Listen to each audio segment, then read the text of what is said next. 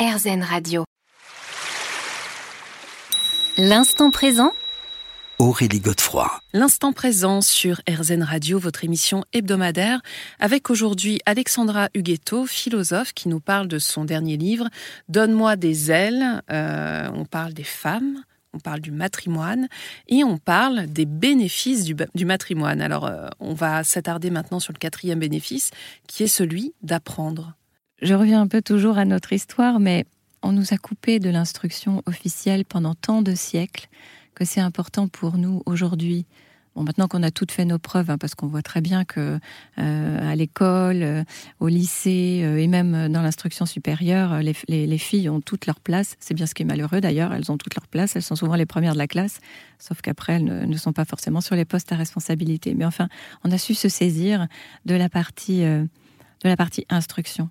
Ce qu'on a à apprendre maintenant, c'est être libre et oser s'affirmer et ça, le, le, le, matrimoine est une source gigantesque mmh. pour s'affirmer.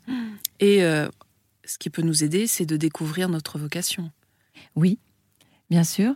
Euh, Moi-même, je suis venue à, à, la philosophie parce que, euh, voilà, sur ma route est arrivée Alexandra David-Nel, euh, cette femme incroyable qui a décidé, pareil, on est en 1880-90, et qui décide que euh, la spiritualité, le bouddhisme n'est pas une affaire d'hommes. Mmh. Elle s'impose dans les, dans, dans, les cours de sanskrit où il n'y a que des hommes. Mmh.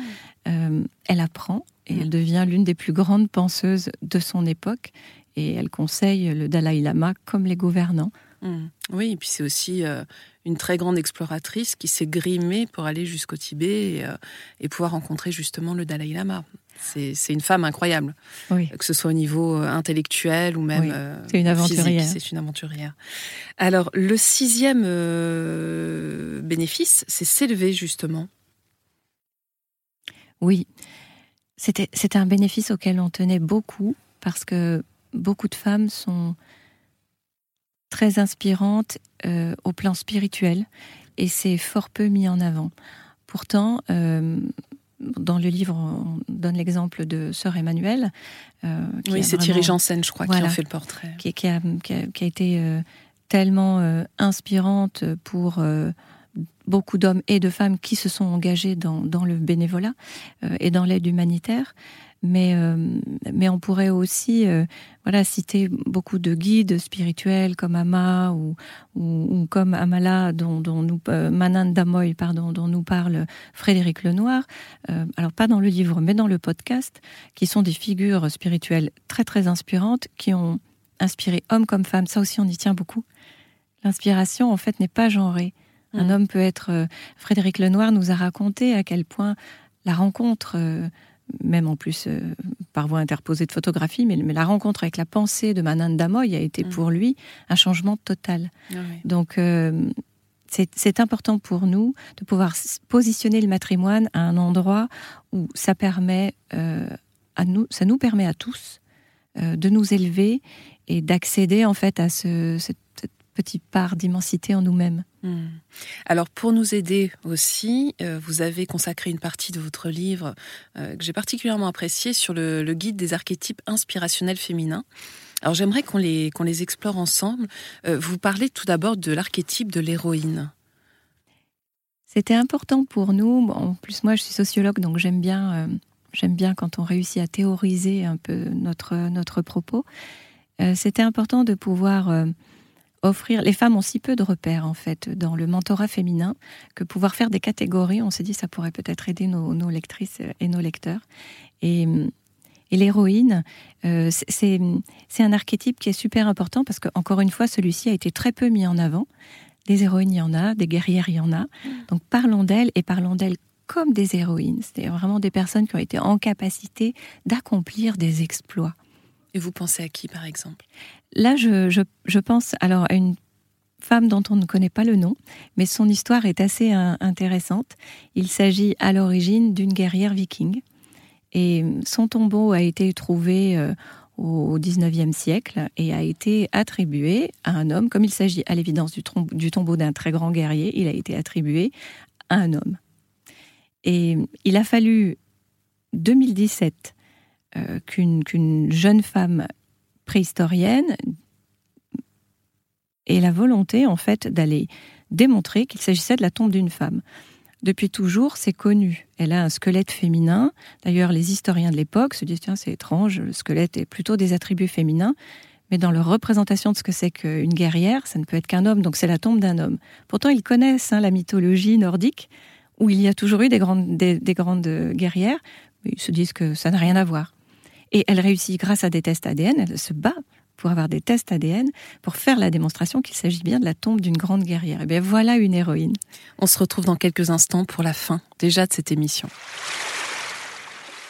L'instant présent Aurélie Godefroy. L'instant présent sur RZN Radio, on se retrouve pour la dernière partie de notre émission. Déjà, avec Alexandra Huguetto, nous continuons à parler des archétypes euh, féminins qui peuvent nous, nous inspirer. Alors, vous évoquez aussi l'archétype de la sœur, la double. De quoi s'agit-il? C'est celle qui nous ressemble, mais en mieux. Et elle, elle est vraiment très importante parce que on la voit, elle nous ressemble, on peut s'identifier à elle et on peut du coup avoir une destination. Elle a un cran d'avance sur nous et elle nous montre le chemin. Ça, c'est un, archétype super important. Du coup, qui est très très personnel. Hmm. Euh, ça, peut être. C'est la question que j'allais vous poser. Comment on la reconnaît? Euh, voilà, certaines vont se dire en, ayant euh, connaissance de Sophie Adenau que ah bah tiens, moi je suis une scientifique, l'espace ça me passionne, tiens c'est elle ma c'est elle ma grande sœur. mais d'autres au contraire, ça pourrait être une industrielle ou une entrepreneur ou une artiste. Hmm. Euh, le, la figure maternelle. Voilà un autre archétype dont on a besoin. Voilà, quelle est notre mère universelle et qu'est-ce qu'elle a à nous transmettre? Là, on est vraiment dans notre capacité à se connecter aux lignées de femmes et voir comment est-ce qu'on peut euh, guérir tout ce qui nous a manqué, qui nous a pas été transmis parce qu'on a effacé tant de femmes euh, dans l'histoire. Et c'est intéressant de pouvoir identifier des figures qui ne sont pas nos propres mères, mais comme des mères potentielles ou mères universelles. Parce que mm. ça nous permet de nous connecter à leur savoir, à leur amour, à leur sagesse. Oui, et puis ça montre aussi qu'on n'est pas forcément lié par les liens du sang, mais qu'en fait l'inspiration peut venir de, comme vous dites, de lignées euh, plus anciennes. Oui. Euh, l'archétype de la juste. Ah, ça, c'est. Je pense aujourd'hui, ça parle aussi certainement beaucoup aux nouvelles générations, avec euh, le le, sentiment qu'il y a des combats à mener qui sont des combats qui sont plus grands que nous et pour lesquels euh, on doit agir. Et il y a énormément de jeunes, bah, Greta Thunberg par exemple, mhm.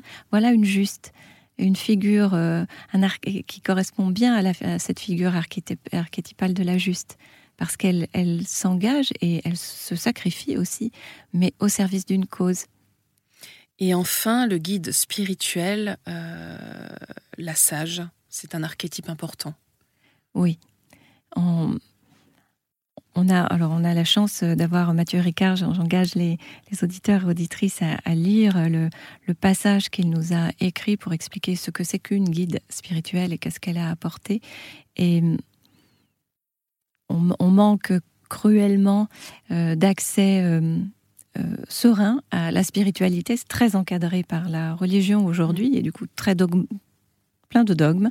Oui, et puis ce qu'il faut dire aussi, c'est que les religions sont souvent euh, détenues par les hommes, institutionnalisées par les hommes en fait. Absolument. Donc il y a une, absence euh, totale de présence féminine, pourtant, euh, au travers de certaines personnalités, notamment en Inde. Il y a quand même une émergence des guides spirituels en Inde qui est vraiment très forte.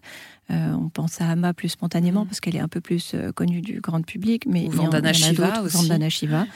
On a d'ailleurs un épisode magnifique euh, qui va être publié bientôt avec euh, Thierry Janssen, justement, sur Vandana Shima, qui, qui, l'a choisi comme femme mm. inspirante.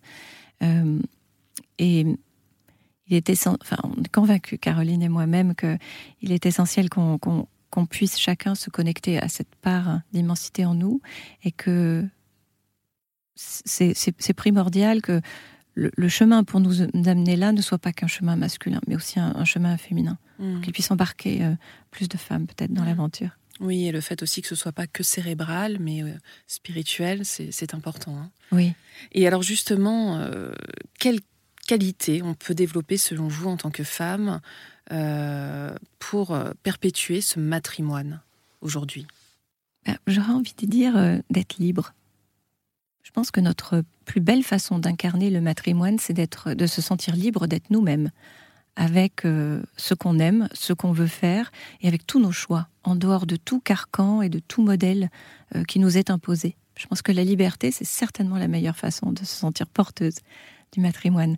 Et je dirais la, sororité. Allez, mm. c'est un, je suis libre d'être moi-même, et deux, je vois euh, d'autres femmes briller et je les mets en lumière elles aussi. Je m'inspire d'elles et voilà, je pratique la sororité. Je suis très d'accord avec vous. Merci infiniment pour ces paroles euh, inspirantes. Je rappelle le titre de votre livre, Donne-moi des ailes. C'est coécrit avec Caroline Le Cire, préfacé par Frédéric Lenoir, qu'on a reçu à plusieurs euh, reprises dans cette émission. En quête du matrimoine, un héritage au féminin, c'est aux éditions Jouvence. On se retrouve quant à nous la semaine prochaine, à la même heure, et bien sûr sur RZN.